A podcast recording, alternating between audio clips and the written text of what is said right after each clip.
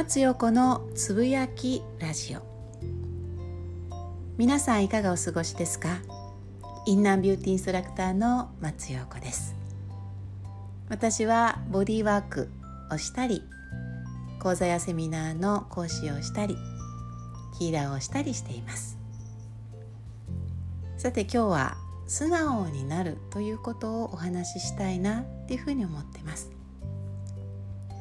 私の周りには有名な方々が結構いらっしゃいます。著名人がね、たくさんいらっしゃるんですけれども、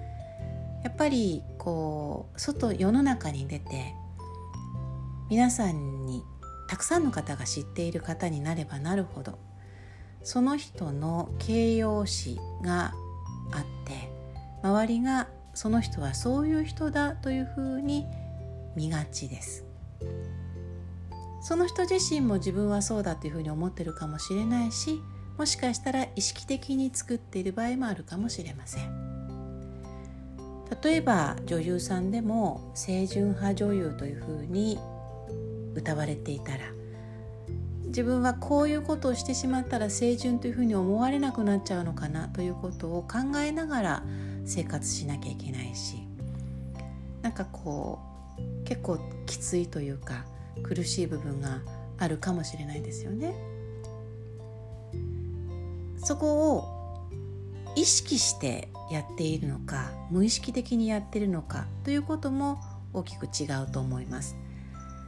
私がスピリチュアルのお勉強をするようになって、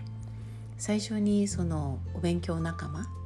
先輩ですけれども、先輩に言われたことが、松陽子はポジティブな気持ちしか持ってないよねっていうふうに言われたんですね。ポジティブな気持ちだけ持ってて何がいけないのっていうふうに思いました。初め全然分からなくって、もっとネガティブ出した方がいいよっていうふうに言われたんですけれども、いや、ネガティブな思考なんて私ないしっていうふうに思ったんですね。例えばちょっとネガティブな思考が出てきた時にも、すぐにそれを流せる自分のエネルギー持ってるのに、なんでそのネガティブな思考をあえて出さなきゃいけないんだろうっていうふうに思ってました。でもね、この自分を内観するスピリチュアルなお勉強をどんどんしていく中で分かったのが、私自身がポジティブな気持ちでいるということが周りにもいい印象を与えている、もしくはポジティブな気持ちでいるということが自分が心地いいと思っているというところで、そういう私になっていったってことなんです。これ結構長い間やってましたね。子育てしている時にも、母親がポジティブであれば子供たちもみんな笑顔になれるというふうに勝手に思っていて、だからもう20数年ポジティブな松陽子でいました。いいとか悪いとかじゃないんですよ。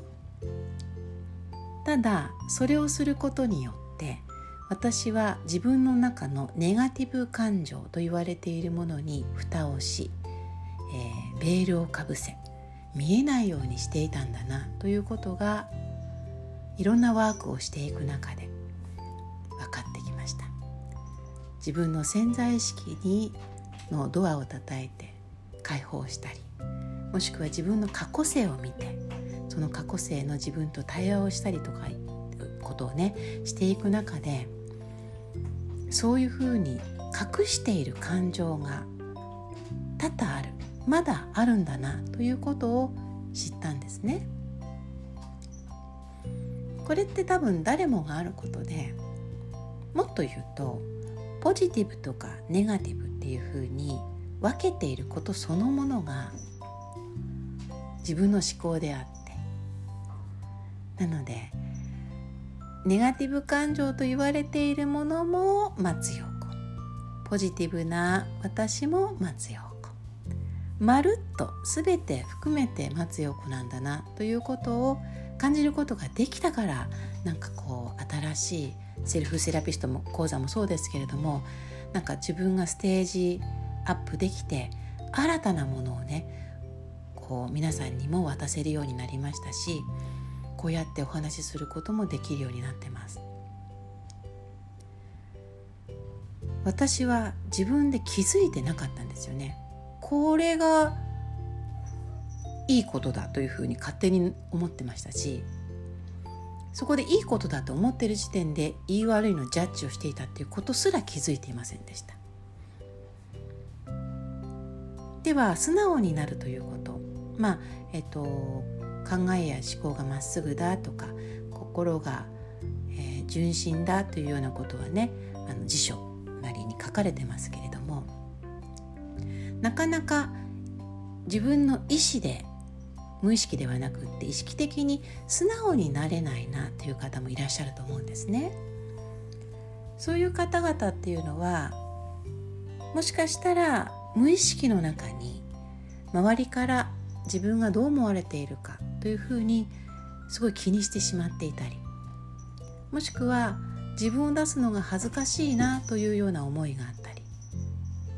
もしかしたら周りを、そして何しろ自分を信用することができていなかったりするかもしれません。一回自分を見つめてあげて、どんな自分であっても自分なので、それを認めてあげると素直になるということができやすいんじゃないかなっていうふうに思います。なんかね、やっぱりこう世の中でこう見られている人ほどこうだというふうに言っている自分も、そこでストレスが溜まってるし、だんだんと違ってきちゃうから、今日はなんかね、すごくその素直になった一瞬を見ることができて、本当に何だろう、柔らかい表情になっていて、私までほっこりしました。仕事上やっぱり見せなければいけないことがあると思うんですね。なのでしっかりとオンオフで、オフの時に自分を素直になる、素直にさらけ出すっていうことが私もできるようにしたいなというふうに思いました。今日も最後までお聞きいただきありがとうございました。松陽子でした。